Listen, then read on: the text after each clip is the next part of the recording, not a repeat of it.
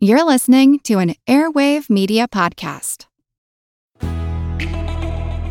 One of the things about being an LGBTQ person is typically if you're a gay kid, you're not often in a, a, family that has gay parents or whatever. So, with a lot of groups that are underrepresented or minority groups, you're in the same minority as your family.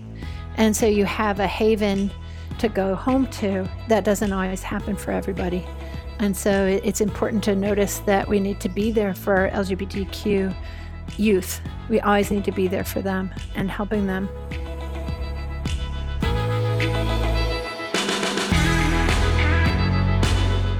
Her Money is brought to you by Fidelity Investments. Fidelity is committed to helping clients through any market conditions with financial planning and advice when you need it most.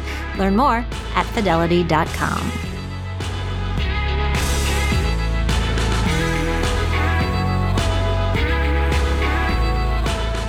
Hey, everybody, I'm Jean Chatzky. Thank you so much for joining me today on Her Money.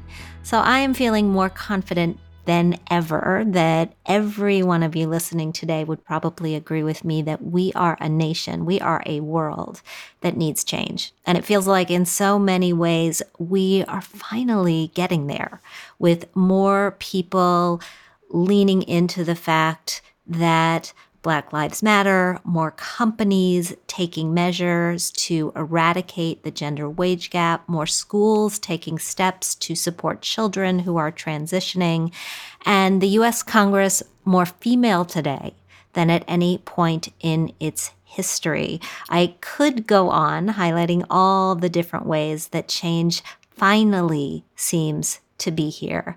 But we have to acknowledge that it is mostly happening because of um, some incredible leaders in our country who are spearheading that change, who are marshaling for diversity and inclusion in all forms. And today I am sitting down virtually, of course, with one of those leaders whose name you may already know.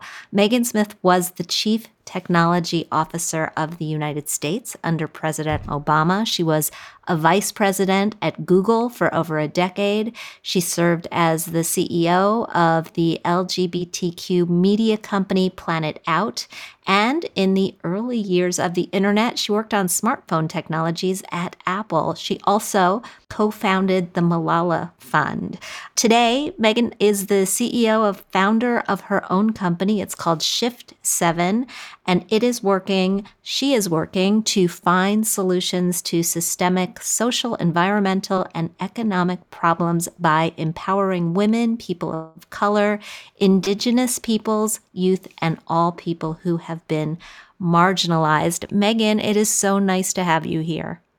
Thanks, Jean. It's great to be talking to you. Thanks for having me on. For sure. And uh, where are we finding you? I'm currently in a, in Western New York. I grew up in Buffalo, New York, and when I was a kid, we used to come to this place called Chautauqua, which is on uh-huh. a lake down here. And so we're down here with the kids so that they can have some space. My cousins have a house here that doesn't have a whole lot of people as we're social distancing. Yeah, it sounds amazing. I grew up in Wisconsin and we spent a lot of time on lakes. Yeah, Great Lakes people. So, you know, and it's interesting to notice, you know, you're talking about change in the country. You know, I grew up, um, I remember during the 70s, you know, the environmental movement, the LGBTQ movement at the time, the women's movement, civil rights movements, so many things that we got to be part of as young people. And certainly the Great Lakes were in a lot of trouble environmentally. And uh, as we transitioned, Rust Belt worlds that we grew up in, and watching the our elders you know those who were uh, the adults and what they were doing to try to solve problems very hard complex problems at the time uh, through protest through getting into city hall and through elective process through policy through science and engineering. We were lucky in my school we had mandatory science fair. And so i did in buffalo all solar and wind and all kinds of green energy projects. Jimmy Carter was putting solar panels on the White House. We had the energy crisis. And so there was a similar complex feeling of both the daunting challenges and and the sadness that comes from, you know, sort of becoming more awake to how heavy these problems are and how they've been with us for centuries but also the possibilities and the teamwork that comes from community. Mm-hmm. And, you know, we call it collective genius. How do you unlock collective genius, which isn't some kind of kumbaya of everyone doing the same thing, but it's really seeing around you all the teammates and seeing in yourself or seeing in, in your friends um, and, and others who you don't know the talent and ability and ideas that they already have, what they're passionate about solving, and coming together to make those things happen together to transition you know places and systems and inclusion. I think you have such a great point about thinking back. I was born in the early 60s and i was able to see my mother for the first time since social distancing started during the past weekend. I, I um, got to spend a, an hour or so with her. And and she was reminding me that we were in detroit in 1967 for the riots, living on Eight Mile mm-hmm. Road, and went from there to Madison, Wisconsin, where um, my father was a professor, and the bomb um, that went off um, woke us all up in the middle of the night. And I hadn't really. Um, I mean, I, I, I was so young. I hadn't. I don't have incredible memories of those times, but she does. And and just listening to her talk about the change that came after, and and the hope that what we're going through right now and the fact that it seems that we are really at an inflection point, um, that this will finally bring along some much needed change across the country and across the world. Yeah, very much so. And if you look at the US archives where some of our fundamental documents are chiseled in the in the stone there it says eternal vigilance is the price of liberty. And I often think about that because whether it's the times when you and I were much younger and we were learning from and participating with for change, or today, or much earlier, you know, the, the place I'm in, this Chautauqua place, is from a time uh, like the 1870s when people were thinking about, um, you know, it was the second industrial revolution and a lot was going on and a lot, we've come a long way from there, but we really haven't in many other ways. And so, you know, people try at all times, and that's part of our responsibility. And even though it feels very complicated and like this is this, it, it's it's not dissimilar from the past, and we just have to step up together um, and lift each other uh, in these times. What does inclusion mean to you? You know, there's a quote from Gloria Steinem: "Linked, we're linked, not ranked," and it's a it's a hard thing to figure out to do because of how we're raised and how we're socialized and it's one of the most important things to figure out, you know, not stack ranking, there's not a hierarchy, um, there's an ecosystem. And how inclusion is that people were able to bring forward their greatest self and not sort of stomp on others. You know, that's how I sort of think about it. And in, in Shift 7, one of our taglines is solution making through inclusion. And, you know, already like one of the things we do a lot is uh, look for extraordinary people and try to listen for what they're trying to do and help them. And that probably comes out of a Silicon Valley tradition or the tradition I have. You mentioned I was at Apple Japan and we there was a spin up from Apple called General Magic. That's where the smartphone work happened. There's actually a a movie on iTunes. It became the number one movie on iTunes about this failed company, but the beginning of smartphones. It's about sort of failure and about vision and, and solving things but you know i think in a lot of ways like we learned apprentice journey mastery or i was able to learn that around technology mm-hmm. and innovation general magic was a company that even though it didn't work like you know nobody had email when we were trying to make this smartphone thing so people were like why would i want to carry you know no texting like, why would i want to carry something around all the time like that sounds annoying but this ability to learn how to ship a product or um, how to put something together, how to be in a team, you know, the way guilds were, I guess. That's something that if everybody had access in an equal footing, we could bring forward a lot more solutions. So with Shift 7, we've been working on, we always work in partnerships. We're a small team, uh, but Shift 7 means and if you look at your keyboard. Um, so we've teamed up with the UN on the United Nations Solution Summit. It's uh, the, we'll do it differently this year, I would imagine, because of how our challenging times. But five years, we just put up a web page uh, with the UN who's already fixing the Sustainable Development Goals. And so you get inbound. Uh, first year we got 800 submissions. This year, wow. that past year, 1,400 submissions from 141 countries in three weeks of people already fixing justice and climate and infrastructure and economic inclusion and like on and on and on. You know, Sustainable Development Goals is such a wonderful agenda, the global goals.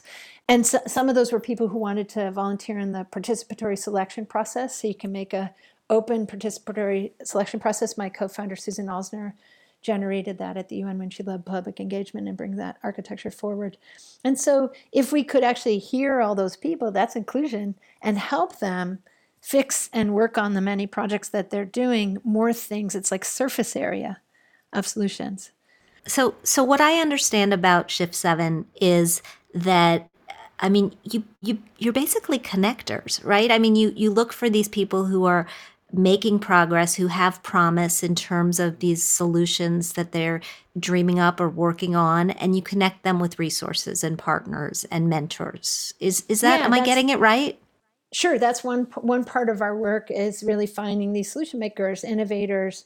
One of the programs, you know, we have, we have currently have four of them, and they ebb and flow. You know, we're a small team again, so we're not necessarily doing all this stuff all the time, but we do it in partnership. So, um, like with MIT, there's a program called Solve that we helped with the architecture of, and I'm an advisor. I'm on the MIT board, and so MIT Solve is really the team asking on different topics. You know, coastal uh, solutions, um, precision medicine, uh, preschool, whatever innovations could be out there. Same idea, like asking who's already working on this. And then the solver teams from around the world are able to be networked through this MIT program, connected not only to the MIT community, but to each other and to the community that's formed around this venture capitalists, innovators, others, funders, those who help. We were able to catalyze with them the MIT Solve Indigenous Communities Fellowship which is now in its third year. The first year it was focused on Oceti Sakowin, the, the Standing Rock community had won an award at MIT and they co-catalyzed that. That's the Lakota communities in North and South Dakota. And so the people there, like Henry Red Cloud, already a, a genius solar innovator, uh, Rose Frazier, a genius agriculture innovator. But often these innovators are living in some of the poorer counties in our country on reservations and other places. How do you support them with their incredible innovative work the way that an Elon Musk or a Jeff Bezos gets the kind of support and attention and media and funding and you know these there's innovators everywhere. So this is working with uh, indigenous leadership innovators all across the country. They added navajo and hopi last year and now are going across the whole us with uh, any um, innovators from the native american communities native hawaiian native alaskans and others. Wow. So that's a program we've worked on. We've we've also done some work on. We did a tech jobs tour. The team from Lesbians Who Tech uh, put that together, and so we went to 25 different cities, and it was you know really getting neighbors to meet each other. And there's already tech innovators. There's a you know the the tool meetup.com. Mm-hmm, uh, for sure. There's tech meetups all over the country, everywhere, right? Sure. So not everyone knows about them and sometimes they have a, a, bias or a stereotyping about who comes or what topics are discussed but tech is for anything. So you know boise idaho has 17 tech meetups. One of them has 800 people in it. So how do you get this i call it like the wakanda layer? Like all these doers who are acting a certain way open source open systems uh, venture capital innovation teamwork to open the doors and add you know welcome neighbors who are working who are just as talented but working on other topics maybe social justice, environmental, other kinds of topics, and use all the methods of the universe. So, Tech Jobs Tour is really about looking at um, some of the future of work in a community organizing way and welcoming neighbors into programs that are already available in cities um, and helping the municipal leaders see that and accelerate that. So, it just, just depends. We did some work called Islands of Innovation with the Polynesian Voyaging Society, Hawaii uh, Green Growth, which is the local 2030 program in Honolulu in Hawaii and the GLISPA Global Island Partnerships.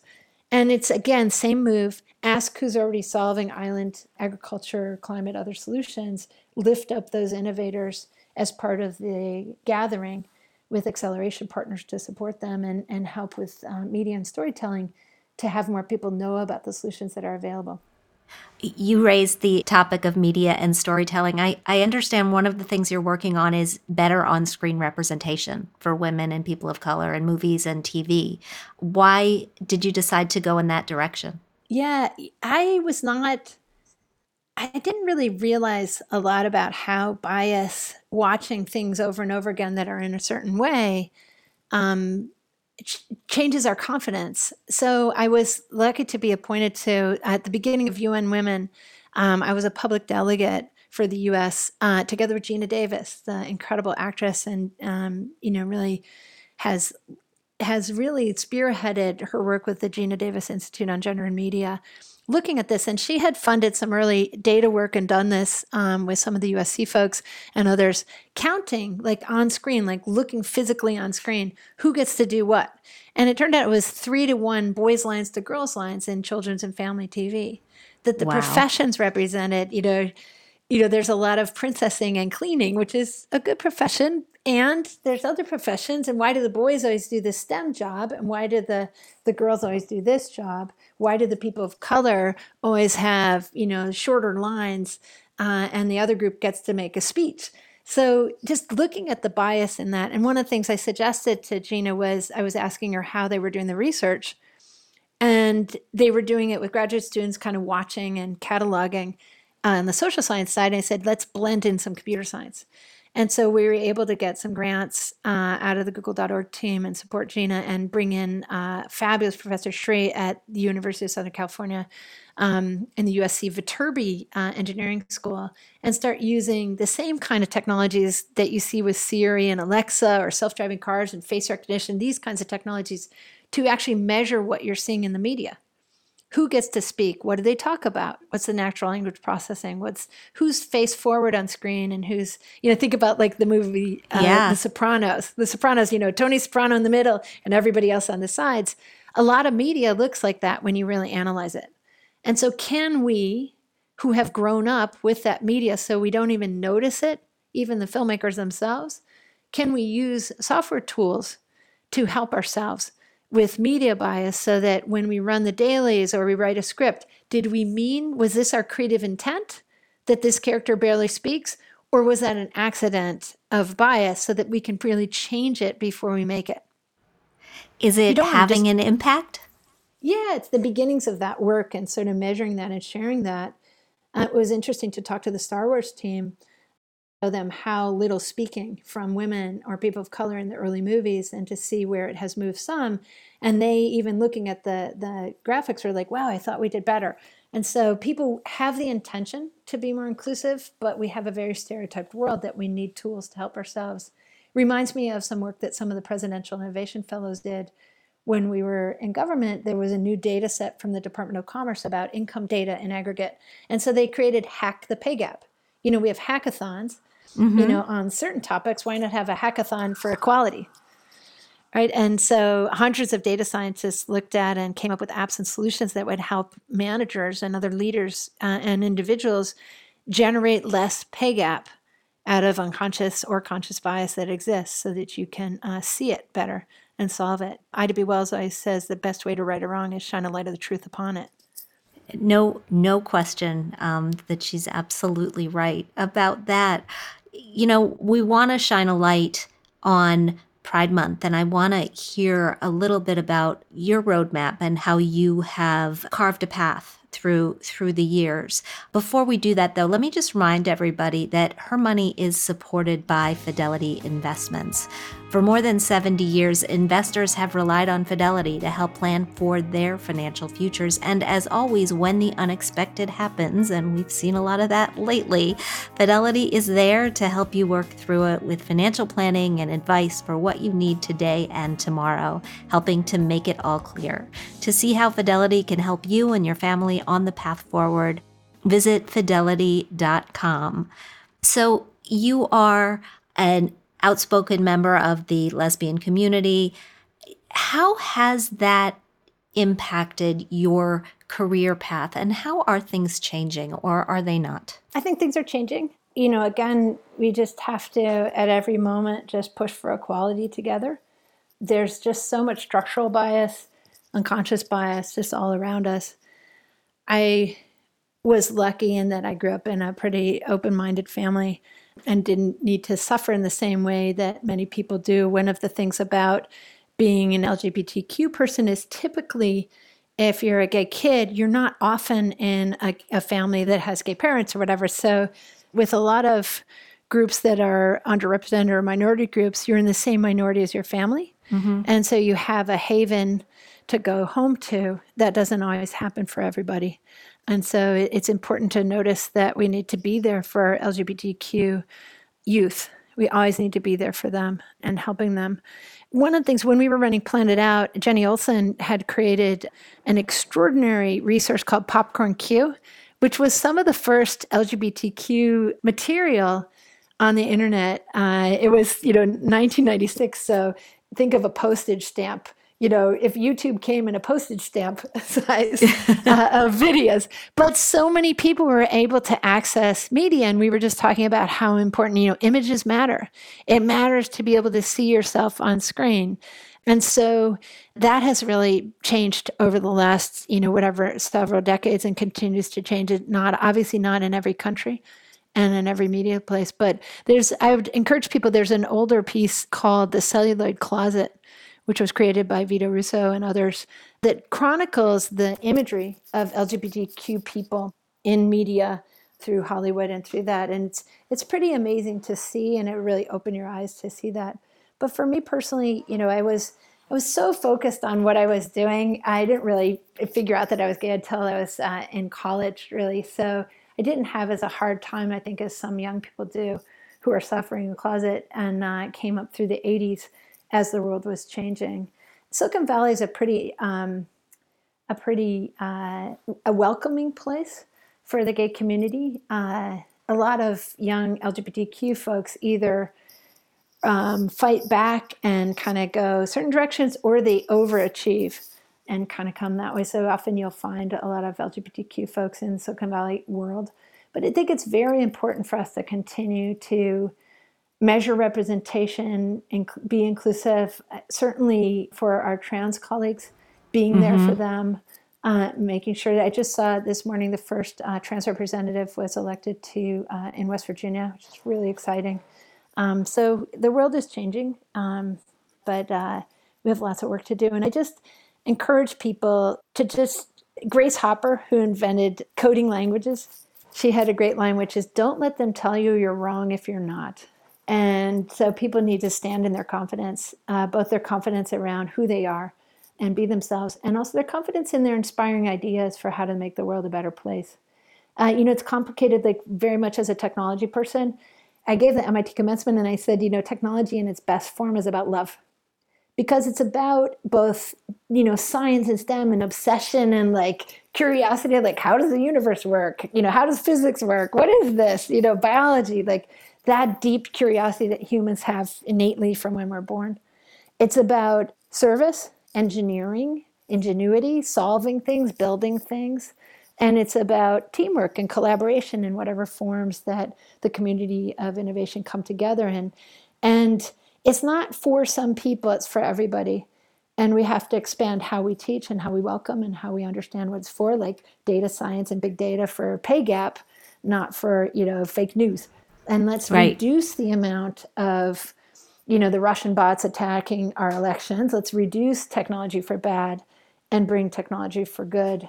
It's inanimate. It can be used for very terrible things and very great things. And so let's lift the people of all kinds who have genius ideas. And certainly lgbtq folks you know very have so much to bring especially because um, growing up in closeted places you have there's a suffering there that then can be transformed to empathy uh, for others. That's very important to bring forward. Yeah, absolutely true. As we um, have been taping shows, particularly over the past couple of weeks, we've been asking the question a lot what can we do to be a better ally, to be more supportive of our Black friends and Black colleagues and neighbors. In terms of the LGBTQ landscape, what can we do as individuals? I think it's about making sure people have voice. It's about when you see things that are not fair, not right, speaking up, doing something about them, asking questions, you know, asking how to help, just becoming more conscious of things that might not have been obvious that are there. It's it's interesting. I often see a lot of times people like let's take the, the National Academy of Engineering. There's a list of the grand challenges of engineering. And like I was just saying, you know, engineering's for anything, social science, arts, every all the tools of the universe are for any topic uh, that people are trying to work on. You don't, the universe doesn't divide up silos like math is for this and these people. And so it was interesting to me look at the grand challenge list because the group who had kind of crowdsourced that, they chose certain topics, but it didn't have justice as a grand challenge, equality as a grand challenge. But, you know, Ida B. Wells, who just won the Pulitzer Prize posthumous, you know, 100 years after her extraordinary data science journalism work around the inequalities and lynching and the challenges in our country, you know, in the late 1800s, that was profound data work. And so I think that there's a lot of systemic bias, whether conscious or unconscious, in the systems of what we prioritize fixing that creates real lopsidedness in funding and solution making. And the one that was really present, um, you know, this past month was uh, our incredible partnership with NASA and the SpaceX team. Uh, my friend, uh, astronaut Cady Coleman, was doing some media work, and we did a, a really fun program with the Amy Poehler Smart Girls as they were docking.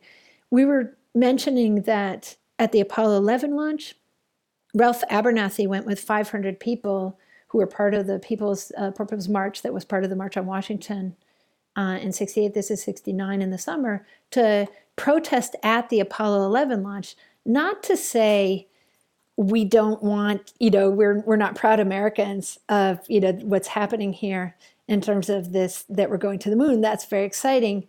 You know, he had just this, this incredible quote just sharing that he said, a great nation ought to be able to take care of those who are less fortunate as well as undertake space or exploration. And so back to kind of the sustainable development goals, why don't we use our capacity? And in fact, the NASA administrator came and met with them and he said, if I could not pushing the button to go to the moon could solve poverty, I'd do that. And I guess I'd challenge us to like our shift seven and let's go to the moon and let's work on poverty. Let's prioritize these things and let's throw all of our energy and talents at that and really listen to each other to, so that we understand the challenges and we also understand who already has solutions, not just the group who always gets funded for solution making, but everybody. Megan Smith, thank you so much. This has been an incredibly eye opening conversation. I think I could listen to you talk all day. Where can our listeners go to learn more about Shift 7 and the incredible work that you're doing? Sure, you can go. Our website, shift7.com, has a lot of information. Also, Amy Poehler Smart Girls uh, is a partner of ours, um, and that's amysmartgirls.com. There's a whole set up there called 20 for 2020. And so it's 20 stories of extraordinary accomplishments by women that are from all different perspectives. Some are STEM, some are arts. There's a woman who wrote 850 songs. She wrote for uh, Elvis and Aretha, and like it's unbelievable what she did. She's fabulous. And uh, the Wright brothers' mother um, Susan Wright, Orville mm-hmm. Wilbur, and uh, Katharine Wright's mother was a mechanical genius and taught design thinking to her boys. So knowing that all of us have always been badass, everybody has always been contributing throughout history is an important thing to know because the further back you can look, the farther forward you will see. So for 2020 with the vote, which of course we know only came to some people in 2020, and it wasn't until the 60s that more of the laws came through. Native Americans also were not allowed to vote until later after 2020. So, but I would note that the very first extended protest of the White House, you know, as we protest, was uh, the women mm-hmm. intersectional. Mm-hmm. Mary Church Terrell was on the fence protesting for two and a half years, standing in front of the White House, the silent sentinels. So those stories need to be known. And so go check out the 20 for 2020. There's uh, an extended story of Ida B. Wells there, who I mentioned earlier.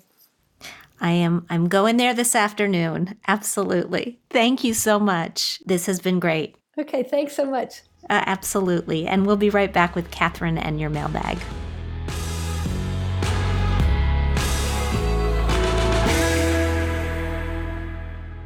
boy, what an amazing woman. I mean, I don't know how she pulled all of those uh, quotes out of her head so quickly, but I, I was kind of spellbound. I mean, we're recording this. I couldn't see her. We're we're recording this on a new technology where we get better audio but no video.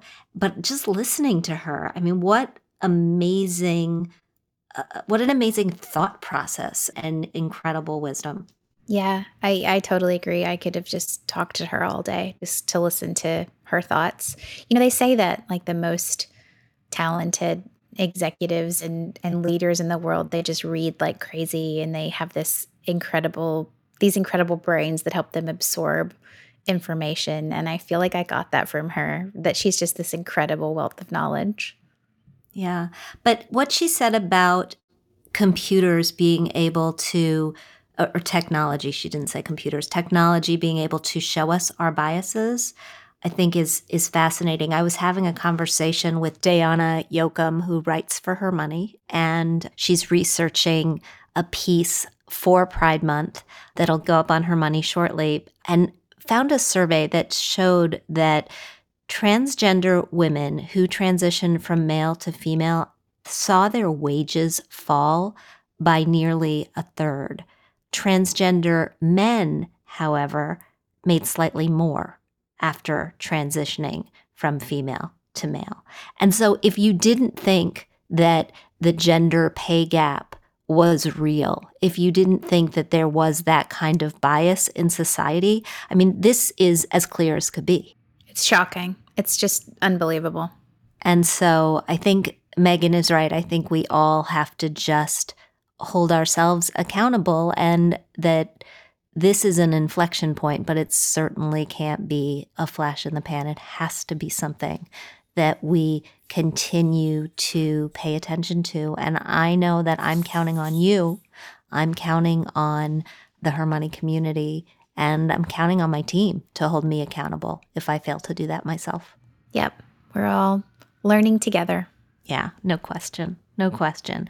All right, let's dig into our mailbag. I know we've got a bunch of questions. In fact, the first question we called in Marcia Mantell to help us answer because it came in after the Social Security episode on which she was such a wonderful guest. So, Catherine, why don't you read us the question and then we'll get Marcia's take?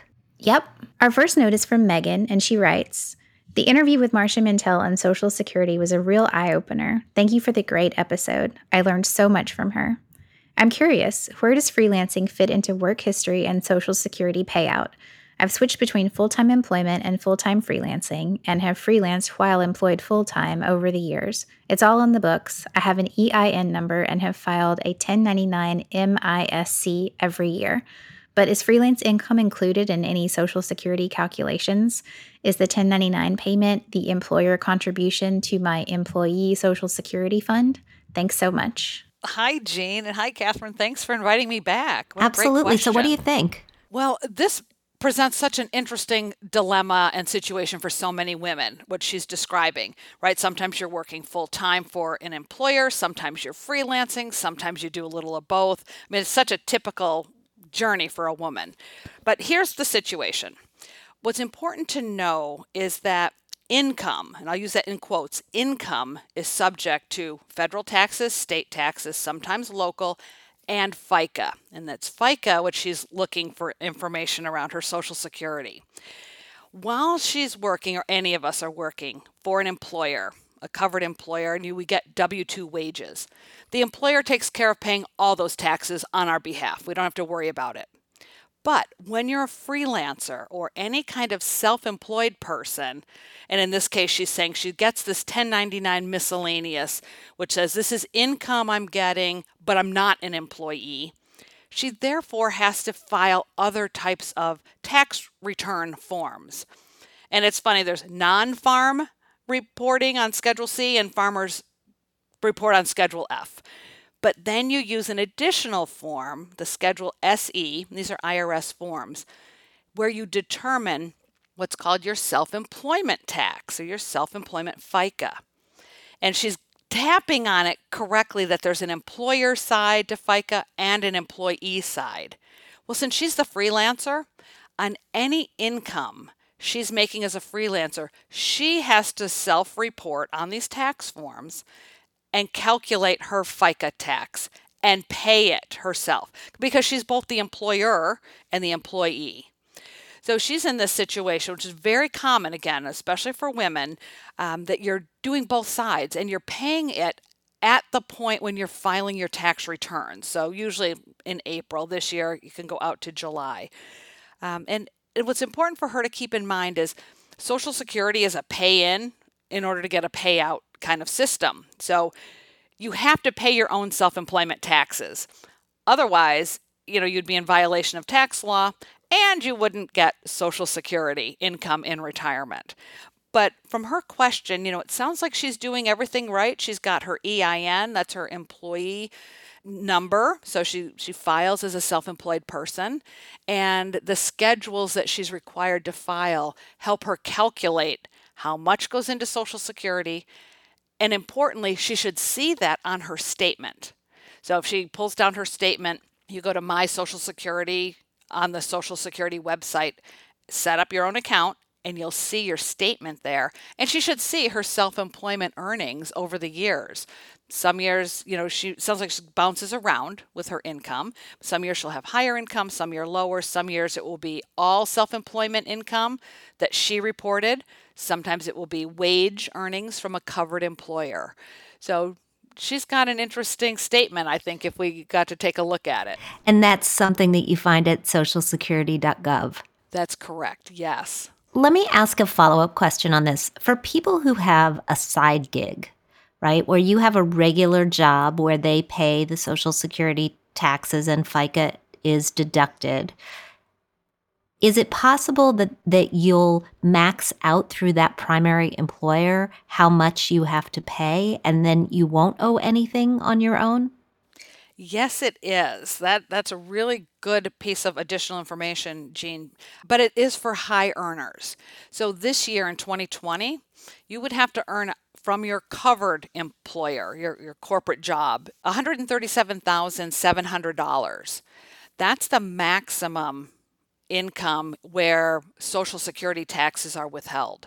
So if you make $150,000 on your main job, you're capped at 137.7 pay FICA taxes on that. But that side gig that you have, you know, maybe you're an artist on the side or you do flower arranging or something, you know, creative to offset your corporate job. In that case, you would not be subject to any self employment um, FICA withholdings because you've already maxed out with the corporate side of your earnings history and your income. Okay. All right. Is opening an account or starting an account on SSA.gov something that everybody should do? Yes, Absolutely. I could not agree more. We all need to have our account. It's super easy to set up. It's at ssa.gov, as you mentioned. There's an icon right on the home page that says My Social Security. Here's where you get your account. And you get to see your statement, your, your most current statement. And also, once you attach yourself, your name and social security number with your information, you help protect your social security number from any of the, the bad stuff that goes out in the cyber world. So it's really, really important that we all set this up. Fantastic. It's so nice to have a social security expert on speed dial. Thanks, Jean. Marcia, thank you so much for calling in. We appreciate it. Uh, I really appreciate the call back. Happy to help. Thanks. And Catherine, what else do we have in today's mailbag? Our next note is from Papo Lopez. He writes Hi, Jean. I'm a 65 year old male and a U.S. Navy veteran and retiree from a New York City hospital, Elmhurst to be exact, where I worked for 39 years. I have a 403b Roth with Prudential, but now that I'm retired, I'm unsure if I should keep it there or transfer it elsewhere. What do you think? Also, I have two nieces who are 12 and 22 years old, and I really want to open IRAs for both of them so they can start saving early for retirement. Where should I look to open these, and do they need to be involved? Lastly, is there any general rule about the best place to keep your liquid funds in checking or in savings? You are the best, and thank you so much for your advice. Thanks for writing, Papa. We, we love hearing from our male listeners. We don't hear from them all that often, but we know you're out there. And so I appreciate it. And thank you so much for your service as well. You are right down the road from me. Let me just take your questions one by one. So, that 403B that you have right now with Prudential, you're right. You absolutely have the opportunity at this point to roll it into an IRA at some other institution. So, I would say take a look at a couple of things. Take a look at the fees that you are paying now. Take a look at the investment choices that you have now and ask yourself whether you can do better in either capacity. If you're really happy with the investment choices, if they've been doing well for you and you think that the fees that you're paying are in line with the fees in other places, it's totally fine to keep your investments where they are. But if you'd like to have additional flexibility, if you feel that there is a financial advisor that you want to work with and they work through a different firm, then that's a reason to look at moving that account. The the other reason that people sometimes move accounts is to consolidate where things are once they get to retirement. You had a career that was a long time in one place, but should you have other accounts that are across the landscape of financial services institutions, bringing them together makes life a little bit easier administratively because you can sign on with a single logon and you can see all your stuff on a single page. As far as your nieces, the rule about opening an IRA is that they have to have earned income. They have to have as much earned income as you contribute for them. So if that 22 year old is working, that's a pretty easy call. You should be able to open an IRA, but you should talk to her about what she's got as far as other retirement accounts and make sure that it works together. With the 12 year old, it may not be possible unless they can prove that they have income. And in that case, you may want to open a savings account. You might want to open a college savings account, a 529. You might want to look at other alternatives. And I would talk to your niece, but I would also talk to your niece's parents about what they think the best vehicle would be for her. Again, we look for institutions where fees are low. We look for places that are easy to access because these are young people, I might look into, especially for the 22 year old, if you want her to take an active role in managing it. I might talk to her about the concept of a robo advisor and whether or not she is interested in having an account with a robo advisor. But what a great uncle you are. This is fabulous. And yes, absolutely involve them in all the conversations. This is the way we get the children in our lives interested in money. We bring them along where money is concerned. Finally, liquid funds, saving. Your spending funds, your money that you are using on a monthly basis belongs in checking, but most of the time you're not going to get any interest on that account. If it's your emergency savings, a, a stash of money that you're not using, then I would put it into some sort of high interest rate savings account, a high savings account. We've got a list of high yield savings accounts on hermoney.com. You're not going to earn a ton of interest right now. Um, the best I'm seeing is 1.3% ish, but it's certainly better than earning a fraction of 1% or nothing at all, which is what you're likely to get in checking. And thanks so much for listening. Thanks, Jean. Great advice all around. Thank you. I love that he's doing that for his nieces, don't you, Catherine? Amazing. Such an amazing gift for them. We've got one more. Yes. Our last question comes to us from Joni. She writes Hi, Jean. I love listening to your podcasts and the woman centric focus you always have. I've been working from home over the past few months, and this has enabled me to listen to your podcast while working, which was definitely not possible when I was in my office environment. I have a couple of questions I hope you can answer on the podcast. I'm going to retire soon, and I have almost $1 million in my 401k. My husband and I also have about $1 million in retirement and other assets at one large investment firm, while my 401k is managed by a different large investment firm.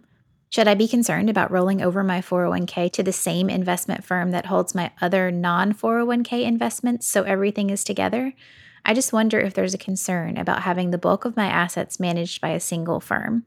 Of course, it'll be easier to manage withdrawals and rebalancing if I had all my assets at a single firm, but what about the risks? Also, what should be my thought process in determining whether to keep my 401k money in the existing 401k account versus rolling it over to an IRA at the firm that holds all my non 401k investment assets? Thank you so much for all that you do. Thanks, Joni, for writing. And your question is a lot like um, the question that we just took from Papo.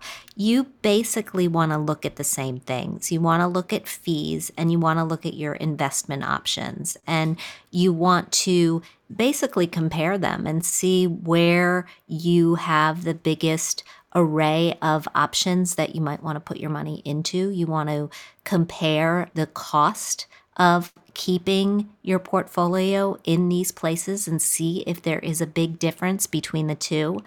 This question about having all of your assets with a single firm is a question that we dealt with a lot during the time of Bernie Madoff. But what I think you should realize is a, is a couple of things. First of all, I would say I would not be worried about this. Um, you have SIPC protection, which is a form of insurance in case the firm should ever go under. Because you have different types of accounts and because there are two names on the accounts, it sounds as if you would be fully covered even if your institution doesn't carry excess SIPC protection, but my guess is that your firm does carry that excess protection. It's something that you would want to ask whoever the point person is that you deal with, whether they carry that much insurance, how much insurance they have, how covered you are. But it's not as if they are the custodian of these assets. In many, many cases, the funds actually allow the underlying assets to be held in other places, which provides you an additional layer of protection. So I would go with the administrative ease of putting it all in one place once you make the decision about which place is better for you. The last thing to keep your eye on again relating to that existing 401k account is the fees that you pay once you're no longer working there. Sometimes fees go up once you retire, and should that happen, the decision to roll over is often much, much easier. Make sense, Catherine? That's great advice, Jean. Yeah, it totally makes sense. And I have all my assets with one major firm, and I have to say it's been so much easier. Yeah, I do as well. I didn't for a long time, and then I put them together. And I, I do just like having everything on one statement. I like having everything on one piece of paper. And when I talk to my advisor, it's also easy to have a conversation about what is what. So I'm for making life easy during this time when life is just not so easy in so many other ways.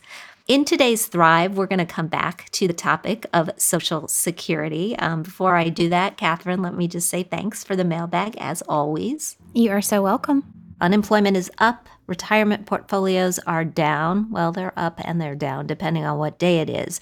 But what you decide to do about Social Security in your 60s will impact your retirement security for decades. We are talking about having a lot less income in your 80s, 90s, even your 100th birthday. At hermoney.com, Marcia Mantell, who you just heard today in our mailbag, also wrote an incredibly helpful piece all about the things you need to consider before you file early. And I wanted to just quickly review a couple of them. For one, you need to know you could sacrifice up to 30% per month in income if you claim at age 62. Is it worth it to claim early if you're going to lock in permanently reduced income for your entire retirement? I don't think so. You are always going to get more money from Social Security if you can wait to claim after your full retirement age.